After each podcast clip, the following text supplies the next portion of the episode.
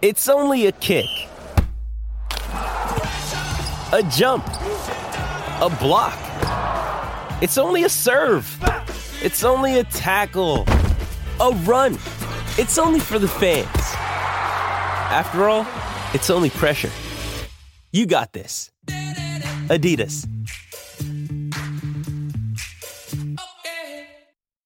This episode is supported by FX's Clipped, the scandalous story of the 2014 Clippers owner's racist remarks captured on tape and heard around the world. The series charts the tape's impact on a dysfunctional basketball organization striving to win against their reputation as the most cursed team in the league. Starring Laurence Fishburne, Jacki Weaver, Cleopatra Coleman, and Ed O'Neill. FX's Clipped, streaming June 4th, only on Hulu. When you need mealtime inspiration, it's worth shopping Kroger, where you'll find over 30,000 mouthwatering choices that excite your inner foodie. And no matter what tasty choice you make, you'll enjoy our everyday low prices, plus extra ways to save, like digital coupons worth over $600 each week. You can also save up to $1 off per gallon at the pump with fuel points. More savings and more inspiring flavors make shopping Kroger worth it every time. Kroger, fresh for everyone. Fuel restrictions apply.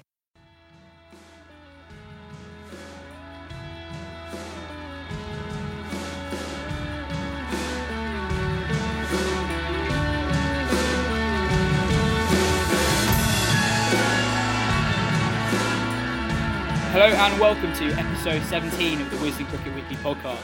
It's been a really eventful week in cricket, so let's just get stuck in. I'm Yas Rana and I'm joined by Wisden.com's Ben Gardner, and for the first time in a long time, Wisden Cricket Monthly's Australia correspondent and the voice of Wisden.com Test Cricket, Adam Collins. Welcome back, Adam. It's great to be with two of my favourite young men in the game, Yas and Ben. Looking forward young to a, gunslingers. two young not, gunslingers. Not that term again. Um, let's Well, get let's have a frolic. let's go into it. Um, Adam, what's your moment of the week? I've got a couple. One we're going to hold back to uh, the meaty part of the show, but a bit of history actually. Today, the 13th of December, um, is 40 years since the crucial meeting between Don Bradman and Kerry Packer, which resolved the cricket war. So World Series cricket played out across the previous two summers, and a meeting which until recently no one knew about until Daniel Brettig, my colleague from Cricinfo, uh, wrote a book about it, and that book's also released today to correspond with the, the 40 years of the day that um, Kerry Packer, who was obviously a, a media mogul, tycoon, and, and the man responsible for World Series cricket, well, funding it and, and pulling it together, and, and of course Don Bradman, uh, who was uh, representing the establishment and did so for several decades. And this is when they broke bread, and, and that meant that cricket was able to continue in, in the conventional sense in Australia. Well, nice bit of history. Yeah, well, that, that was the. Um, I read something in Cricinfo about that. I guess a revelation from the book about Mike Hussey almost getting selected for the, the final test here in 2005. Yeah, yeah. Like, what was what, was was Packer's influence? Was it purely just like about the, the, the money he had basically in that and that sort of clout, or was it just like a personality thing as well? I mean, Well, it, it was certainly both. The influence that he had initially was to do with money, and but he was a he, he was running the TV network, and in perpetuity almost his deal ran between what was then known as the Australian Cricket Board and um, PBL, which was Channel Nine at the time. So um, what Dan does, Dan Brettig's book, which is called Bradman Packer or Bradman and Packer, I think it's called actually. Um, it, it sort of goes through uh, not only what happened in 1979, but it traces exactly what you're talking about the Yeah. influence of Kerry Packer uh, in the sport until he died in 2005. So uh, I, I can't wait to get my teeth into it. yeah, sounds fascinating. Yeah. Um, well, fantastic. But there was also a test match this week. The England won. You know, it, came, it came together all too late for England, but you know it looked good. Root got 100. Anderson bowled beautifully in the second innings. Buttler and Stokes were in the runs, and Mark Wood was back with a bang at his fast and furious best. Clocked 95 miles per hour at one point. Um, ben, do you think that you know that kind of came as a bit of a surprise? Really, I don't think anyone really expected him to bowl that quick. We haven't seen that for a few years from Wood. Um, but what, a difference it makes having a bowler who can capable of bowling that speed. Yeah, yeah, uh, yeah. I mean, it's it, obviously does make a difference, and it's almost as much about the um, the, the the wickets he gets as the wickets sort of creates for other people just by unsettling batsmen, knowing that they um, they sort of it just puts something in their minds. I think. I mean, Brathwaite, what hold out to to cow corner after seeing a bit of quick Yeah. stuff off Moeen Ali, and that that's just is not not the kind of thing he does. Uh, and so yeah, pa- pace pace does make a, a huge difference, and e- even in England, I think where you can get away a bit more with being a sort of 82 miles an hour and nibbling it both ways. I think he'll be a he could be a sort of point of difference with it. when it comes to the Ashes. Uh, it's, it is just about fitness, and if, if if he can be properly fit and at his best, he's sort of a, a strange one in that he talks. He's quite honest about his fitness concerns, but also seems to often be playing when maybe he'd be better resting. He's sort of like just seems like such a nice a nice guy basically. Well, he admitted that he bowled two overs too long in, Yeah. in the first inning. He only bowled eight overs, but he bowled and that was a seven over spell and he or eight over spell and he came back for one ball. Um, I thought that within the Test match itself, you saw exactly how, how why Mark Wood needs to be managed. In the first innings, he clocked uh, an average speed of 143 k's an hour, uh, which is 88, 89 miles per hour. Yeah. That's the third fastest spell ever recorded by an England bowling bowler since those records existed uh, about 15 years ago. Um, but in the second innings, he was down 5k, and I think that exactly shows he was a lot less threatening in that second innings. Um, small margins, but they, Yeah. they do matter. Yeah, I mean, I guess I guess that could also be down to you know in that first innings he really felt he had a point to prove England like sort of up against it in, in, in the sort of the, the the narrative of the series and stuff. Whereas the second game the game was basically decided. Yeah. So that that could mean I mean it, it, if if he bowled within himself rather than it being enforced, that's probably quite sensible. If he can um kind of rein it in and then just crank it up when it's sort of a key moment, that's quite quite a useful way for him to to use his abilities. I reckon. I mean. Um, in, in, in the uh, in the 2013-14 Ashes, Mitch Johnson was basically just using four and five over bursts, wasn't it? I don't know, we don't have the stats to back Three that and up. four over Three, bursts. three and four, yeah. And and that was quite strict. Even if you got like a wicket in his last over, it wouldn't be okay. Let's give you one more. Let's see if you can sort of break through. It would be like that's it. You're done. We need you for later on, which I think is probably the, the, the way to use him. Um, so yeah, but, but very very exciting and, and couldn't happen to a nicer bloke. So that's good. Yeah. Yeah, that, that's what I. I mean, you, you, reluctant to talk about uh, character of guys as to why they should be picked for national sides or not, but just watching him, I just love everything about him. It reminds me, this is West Wing episode towards the back of the, the Oh, I show love when- the West Wing. where, where Josh Lyman's talking about a, a prospective um, Supreme Court um, justice they're going to put on the bench. He goes, I love her. I love her mind. I love her shoes. I feel the same way about Mark Wood. I love the way he talks. I love the way he carried that novelty check under his arm across the ground. I love the way he spoke about how he got a free holiday to the Caribbean. I love the way that he bowls at 95 clicks and moves the ball away from the right hander. I love the way that he did that um, shoulder bump with Joe Root uh, on a couple of occasions when Root took catches in the cordon. Everything about Mark Wood. I remember when he played in his first and only Ashes series in 2015 when he was hiding in the kit so he could surprise people when he was on the. but everything about Mark Wood is is what I want in the England side, and he said himself that when he's played uh, the last couple of times he's been recalled that he, he wasn't quite he was underdone, and uh, Vish. Uh, Vithushan Ehantharajah made a good point uh, in his analysis on Cricbuzz about this. It's that when Wood's been played, he's because he, hasn't been quite fit enough for it. Uh, the, the, the magic wasn't there, the, the trickery wasn't there. Everyone knew what he was going to try and do, which is knock your block off, and and it was a, a, a diminishing returns after a short period of time. Whereas this time, uh, he had that lines to her. He felt comfortable in his body, hitting the track, as he said on radio after the fact as well. He knew that when he approached the crease, he wasn't going to break down, which is a massive part, I think, of being able to bowl at those speeds. And uh, there must be a role for him in this Ashes series, and.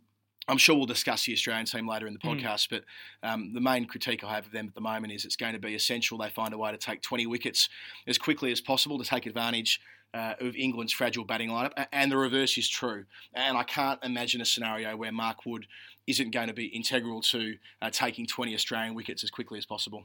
And with England's attack, where they have Broad, Anderson, Stokes, and all rounder, Moeen as an all rounder, England can afford to have Wood as a specialist bowler who doesn't actually bowl that much, but when he does bowl, bowl him so he's as effective as possible. Hmm. Um, Especially with Moeen holding his own as a spinner, like there'll be no need for a, a Dawson slash Rashid as we've had in the last two summers. Right Yeah. now, Moeen will be uh, more than adequate as, as the one and only England spinner, and he can obviously float as to where he bats in the lineup. but he's bowled brilliantly um, since he returned to the team in the summer. Um, I must admit, when I saw the team, so England uh, over the years, when they've been on the receiving end of a drubbing away from home, the selection towards the end of the tour becomes borderline farcical. Like you know, uh, Mason Crane being selected in Sydney, Scott twenty Borthwick, yeah, yeah. Scott Borthwick, um, and I thought the the recall of Keaton Jennings. Uh, and Mark Wood, who we haven't seen much of recently, was a kind of return to that. But actually, I think there was logic in England effectively dropping Ben Foakes for Keaton Jennings in that England's undroppable uh, middle order of Root, Buttler, Stokes, Moeen, and Bairstow are all batting in the positions that suit them best, four to eight. Um, no one's no one who shouldn't be batting three is batting three, um, and you've got a proper top three who, although they didn't score many runs, they ate up a lot of deliveries uh, across the Test match. The top three.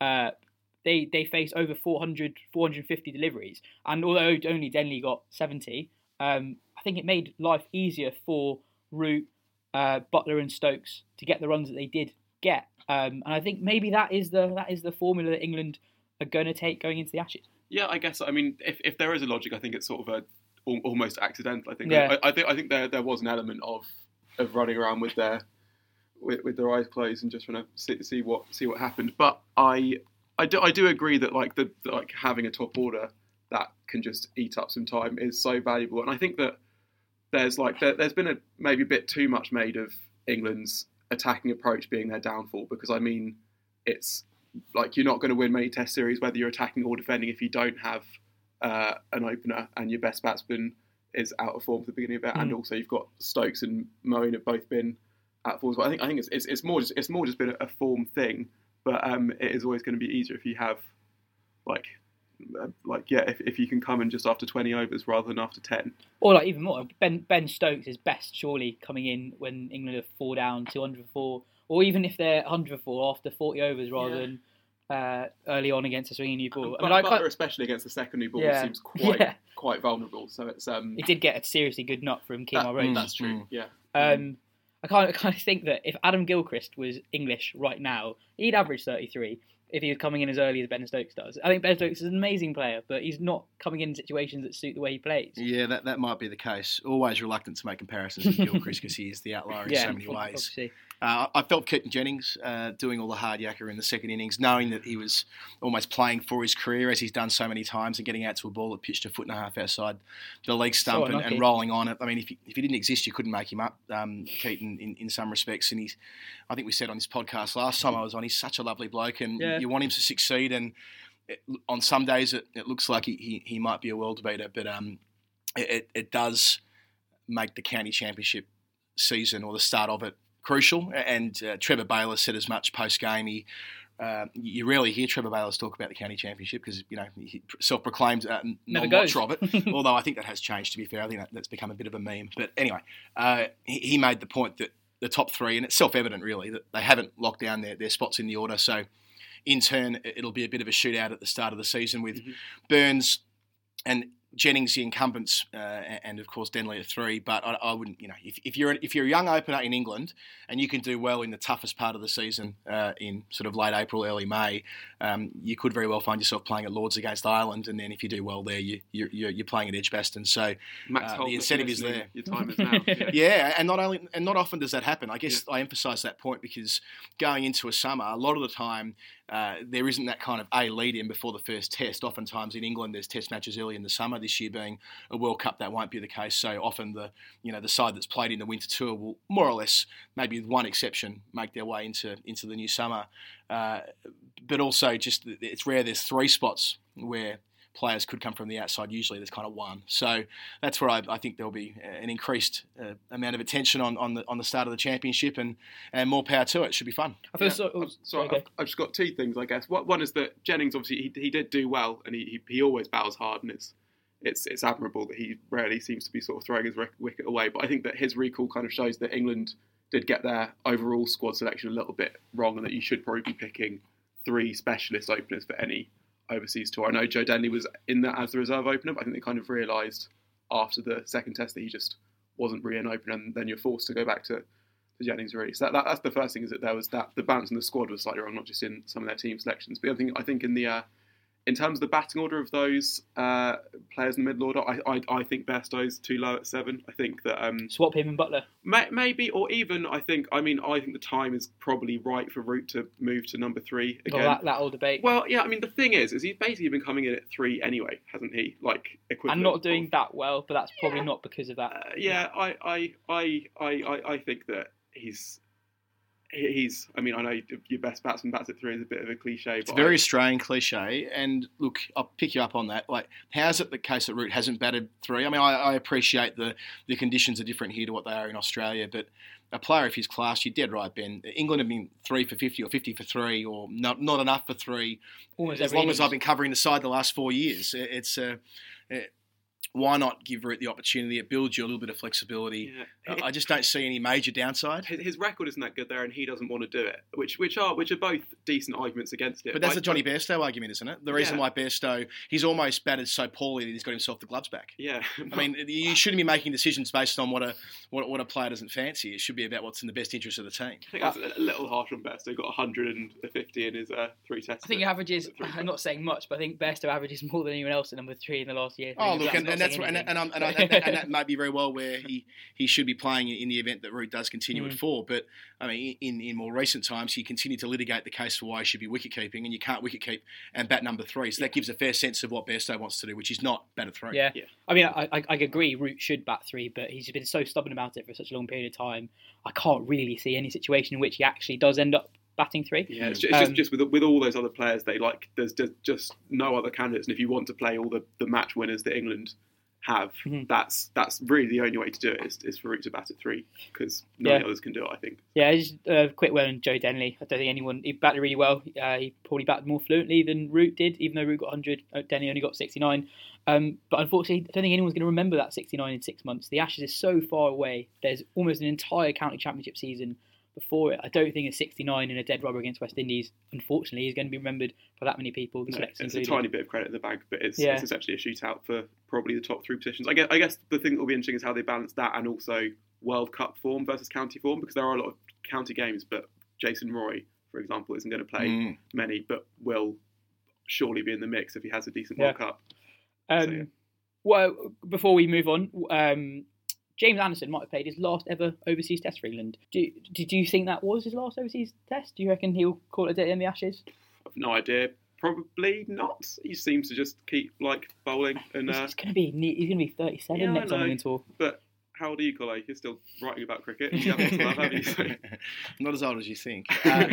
Uh, well, look, he, he, he shouldn't retire on the Yeah. basis that he's uh, so good. he's so good. he's so good at cricket. Why would you stop playing if you're as good as Jimmy? And it seems as though those fitness issues that plagued him on those pair of subcontinental tours two winters ago, so Bangladesh and India, uh, where he, from memory, didn't play in Bangladesh and played maybe two or three of the Yeah. India India matches. That doesn't seem to be an issue anymore. I know he has an, an enduring shoulder management um, process that he goes through, but he hasn't missed a test in Yonks. Um, I, well, except for the one that he elected to Mm. miss in the West Indies at the end of that tour. Not the West Indies, Sri Lanka, yeah, sorry, Sri yeah. Lanka. Um, so I hope he continues, but the the draw of going out on top here at the Oval as his mate um, Cookie did 12 months earlier might might be too strong. Yeah. There's something to be said about leaving them, you know, w- waiting for more or whatever the cliche is. Um, if, if that was indeed his last uh, overseas test match, just going to mention his, his record since 2010 away from home. Taken 155 wickets at 28 away from home. He is a great bowler in all conditions. End of. End that Can you run me through that again? What what were those uh, aggregated numbers? 155 wickets at 28 away from home Since 2010. So start of the 2010-11 Ashes. Right. a fair chunk of time, isn't Yeah. Almost Yeah. a decade. Yeah, Yeah, and you, and you can break down Anderson's numbers and and make them say what you want about uh, the way he's played in different parts of the world, which some sort of internet trolls are, uh, like to do Mm. when they get stuck into Anderson. But um, that is a considerable body of evidence, uh, Mm. and and you can't sort of dispute that that he's been the attack leader for so long. Longevity as well. The you know he, he was running around in the in the World Cup of 2003 04. Mm. Um, that's a mighty long time to be bowling fast, and, and he still is bowling at a decent clip as well. It's not as though he's become sort of a Richard Hadlee style bowler at the end of his career and wound it back 10 or 15 kilometres an hour. He's Mm. still bowling at roughly, not exactly the same speed, but in the same ballpark still in the 80s, yeah. uh, as what he was 10 years ago. Absolutely. Played a key part in some like something of England's best ever overseas triumphs as well. 10, 11 Ashes. Yep. India 2012 away. India, uh, South Africa. uh, Yeah. the UAE tours where uh, England when he averaged like 15 across Yeah, the two, yeah, two yeah. UAE tours. Phenomenal bowler. Um, we've got to talk about Joe Root's comments to Shannon, Shannon Gabriel, uh, the stump mic caught, the England captain, saying, "Don't use it as an insult. There's nothing wrong with being gay." It was reported at the close of play that the match officials, the umpire, umpires and referee, were not going to investigate it or, or, or charge Gabriel, but the ICC have charged him at the end of the Test match. Um, they're not commenting on anything at the moment. Uh, I don't think there's much to say here other than that although we don't know what Gabriel actually said, homophobic slurs obviously have no place in the game, and Joe Root absolutely did the right thing in calling him out, but he handled so brilliantly. Yeah, it's it's a, it's a it's a hard thing to do as well. Like, um, I mean, obviously in the in the cold in the cold light of day, we can all sort of say and think the right thing, but but when it's in the heat of the moment and someone sort of bowling 90 miles an hour around your ears and they're like like saying things to you, it'd be, it would be quite easy to to either to, to not respond or to or, or almost respond in kind. Not not not that Joe would to, would would use that word, but to say like at least I'm not shit at bowling or something, which would go to legit- legitimize the insult or something. Uh, and to, to just kind of st- take that step back and just like make a stand right there is a. I think, we, we, we can be very proud of, of our captain Yas.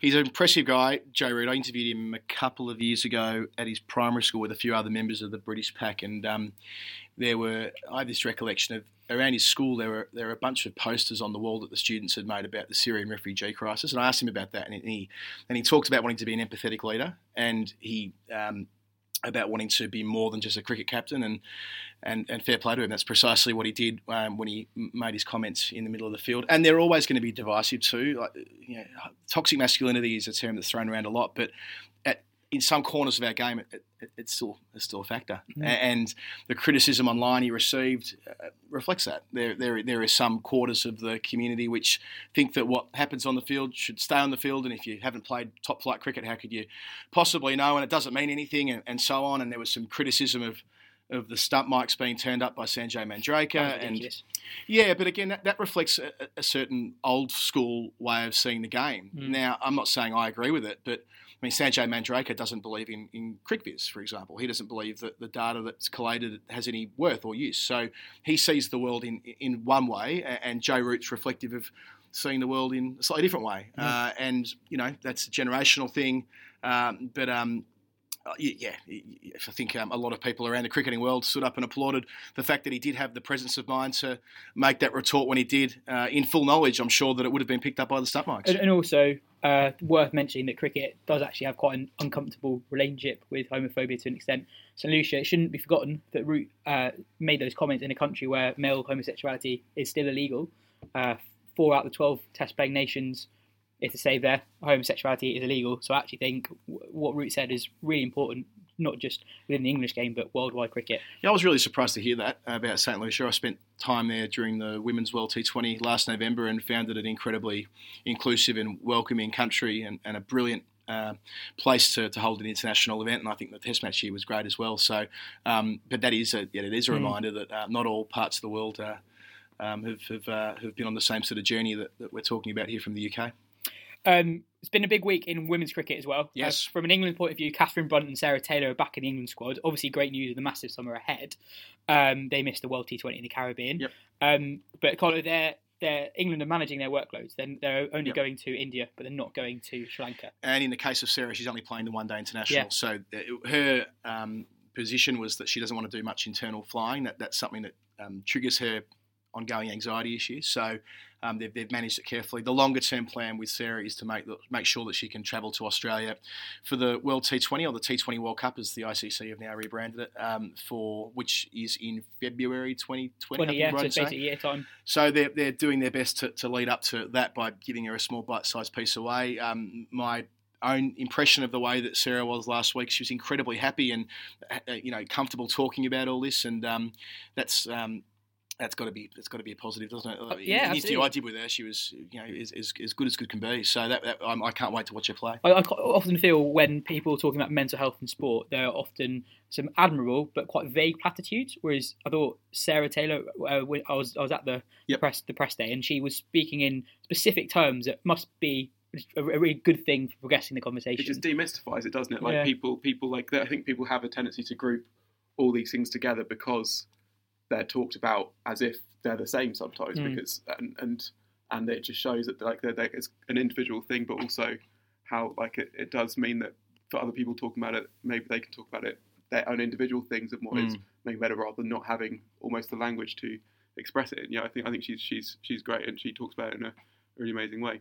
Um, uh, and then Catherine Brunt, I guess. Uh, yeah, it's it's it's it's all, obviously it's great for her to recover from injury, but it looked like she might retire after the World T20 if she played that. Like she um almost said as much to Phil Walker, the editor in chief of WCM, uh, when he interviewed her a while ago. She said it'd be a, a a lovely way to bow out, but she wasn't going to confirm anything, and then was ruled out two days before the tournament started, and it seemed like a sad end to the career of one of England's greatest cricketers. And it's it's really great that she's that she's managed to so that she's going to carry on. And uh, I mean, maybe it will the end of the summer in the Ashes, and that would also be a, a really lovely way to bow out. It's really front of mind retirement for Catherine. I asked her a similar question before the women's Ashes, I reckon it was the last summer. And I said, well, if you win in Australia, would that be enough to put the cue in the rack after a World Cup? And she pretty much said as much then too. So I think the next high watermark yeah. uh, might be the point where she chooses to dismount. And she's uh, But that. in saying that, she's absolutely had that right. But in saying that, she's not the same cricketer that she was even 18 months ago. She's become England's all rounder. Mm. Uh, her batting is almost as important as her bowling with especially the in 2020 cricket. Exactly. Yeah. So, and with the T20 World Cup coming up in Australia, I, I, you know, and Mark Robinson at the press day, uh, the England coach, uh, made this point too. That there will be no replacing Catherine when she goes. So, I, I, much like it is with Sarah trying to get her ready to play in that tournament, I'm sure for Brunt it'll be exactly the same. Whatever they need to do to manage her workloads through the women's Ashes, lots of games in a, in a short space of time. For instance, I, would be shocked if she plays a Test match. Um, they'll be, I think, for the most part, trying to keep her fresh for T20 cricket.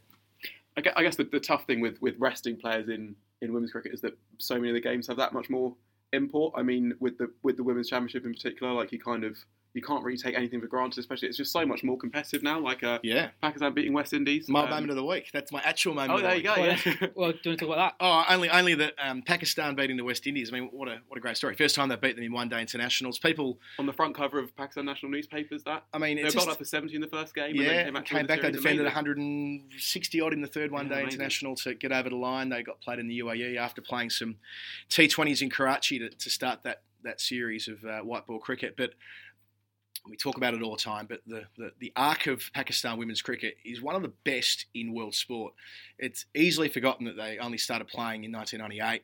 Um, there was death threats in the newspaper editorials in Pakistan in 98 about um, about them you know coming to Australia to play in that tournament. Um, they have been well back in the pack, but in the last few years, uh, they nearly made the final four of the World T20 back in 2016. They had a bit of a lull.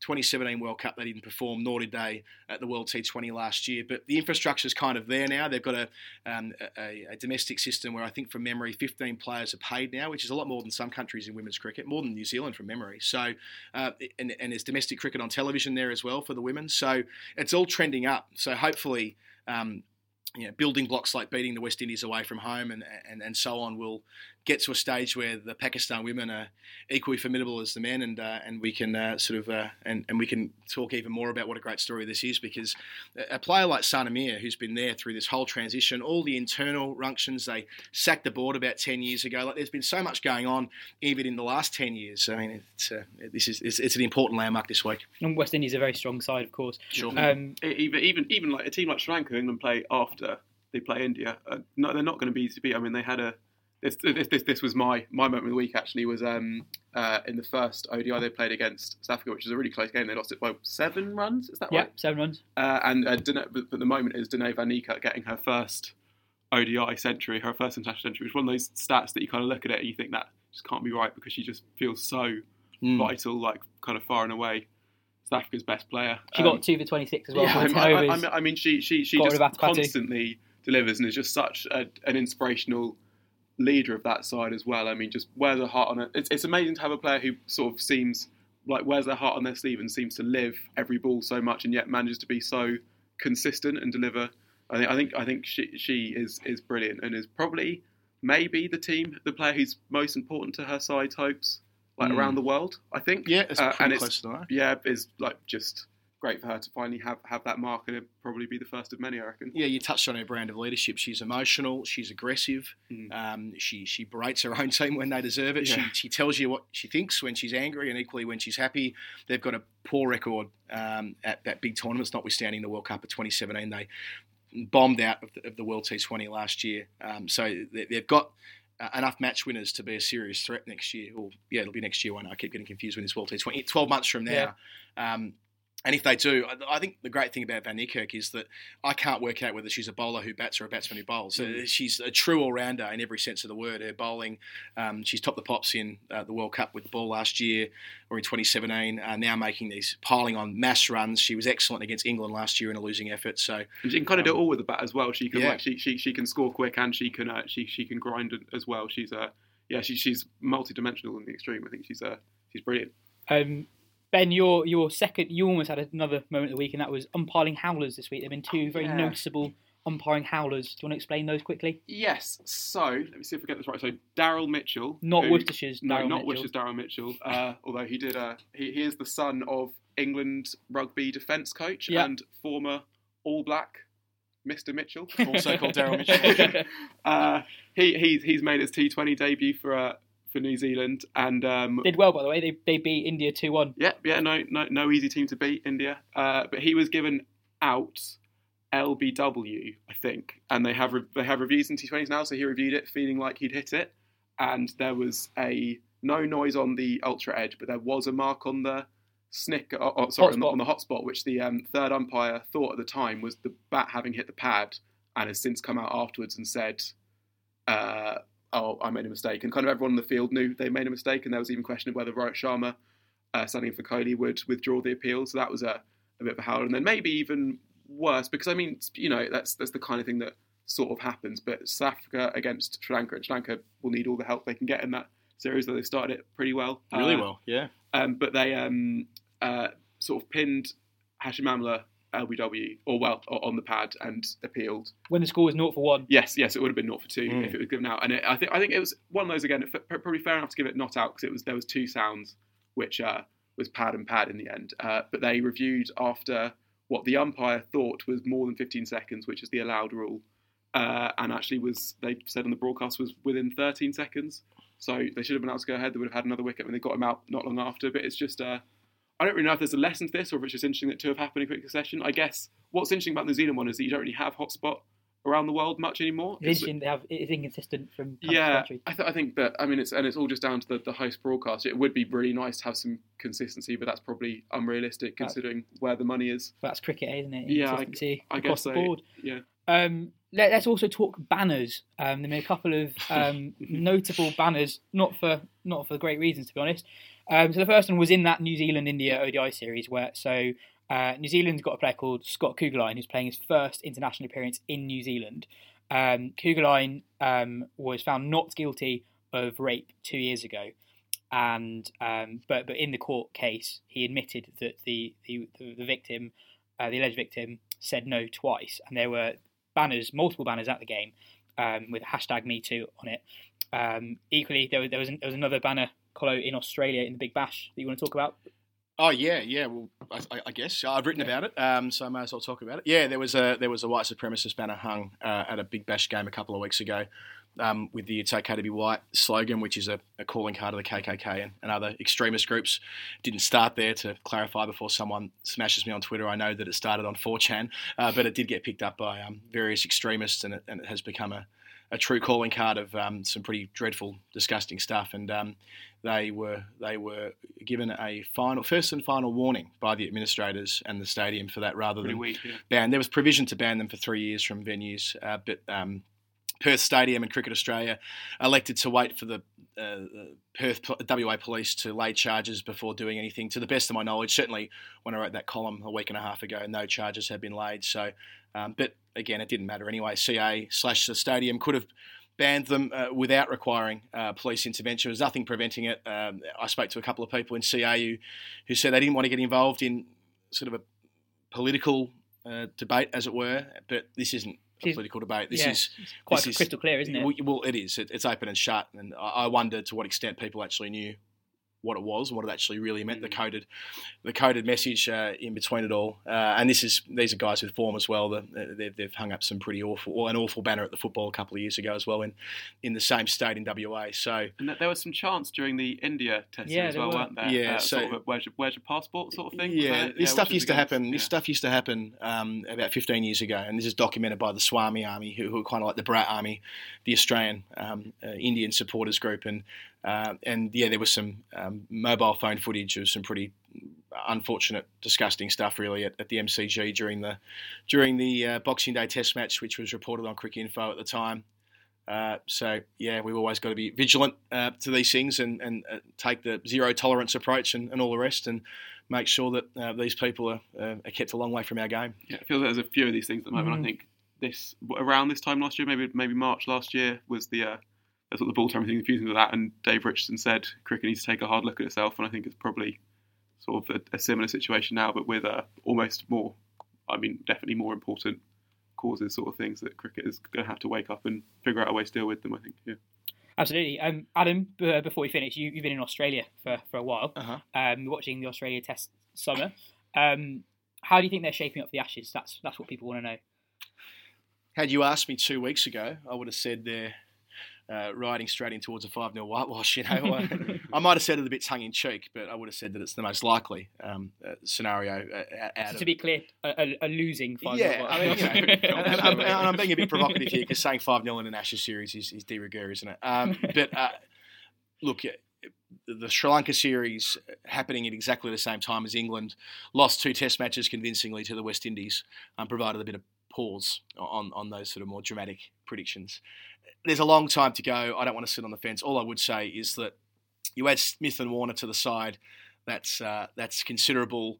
If Australia get their fast bowling lineup right, they didn't quite get that balance right in 2015. They brought Siddle in belatedly, and they acknowledged after they, they didn't quite nail the, the balance of the attack. So that'll be that'll be part of it. If players like Travis Head, who've now kind of broken through, can perform over here, which is which is a big if. Um, he was sorted out by the Indian Quicks in Melbourne and Sydney, some really ordinary strokes. He could have easily been left out of that Sri Lanka series, but instead he became the vice captain um, when, and that was just purely because uh, of, Mitchell Marsh being being left out of the team. But the point is, is that um, players like Head and Joe Burns, who made 100 uh, in Sri Lanka, he's shown uh, against Sri Lanka rather, he's shown the the capacity to bat for a really long time in Test cricket. If they can have adequate series and you add Smith and Warner, well, maybe they'll be competitive and they can take their 20 wickets quickly enough. But the more likely scenario is is that England have got uh, too many too many uh, weapons with the ball, and that'll make life difficult uh, for Australia. They've only won three live Test matches since 2001, I reckon it is, in this country. So hmm. that, that, that illustrates how hard it is. And assuming there'll be no draws, I don't think there will be. They'll need to win three in the space of six weeks. Hmm.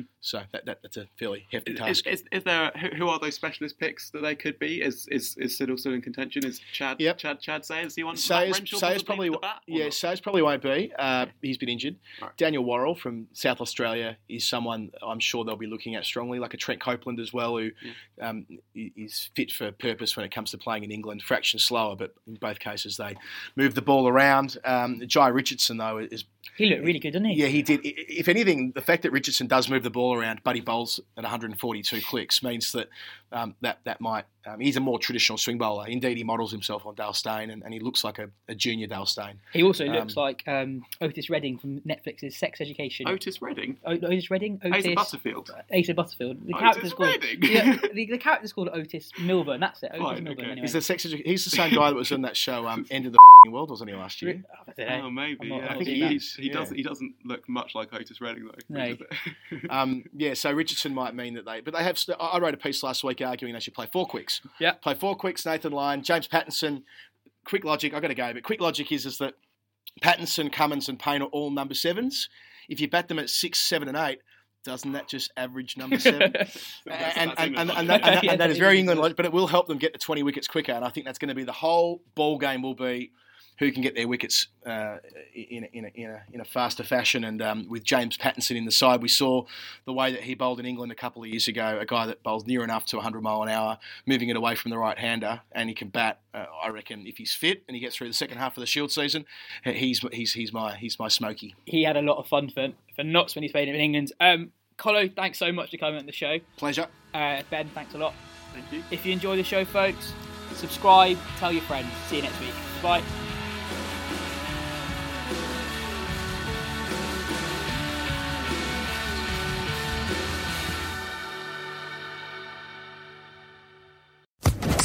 Social Podcast Network.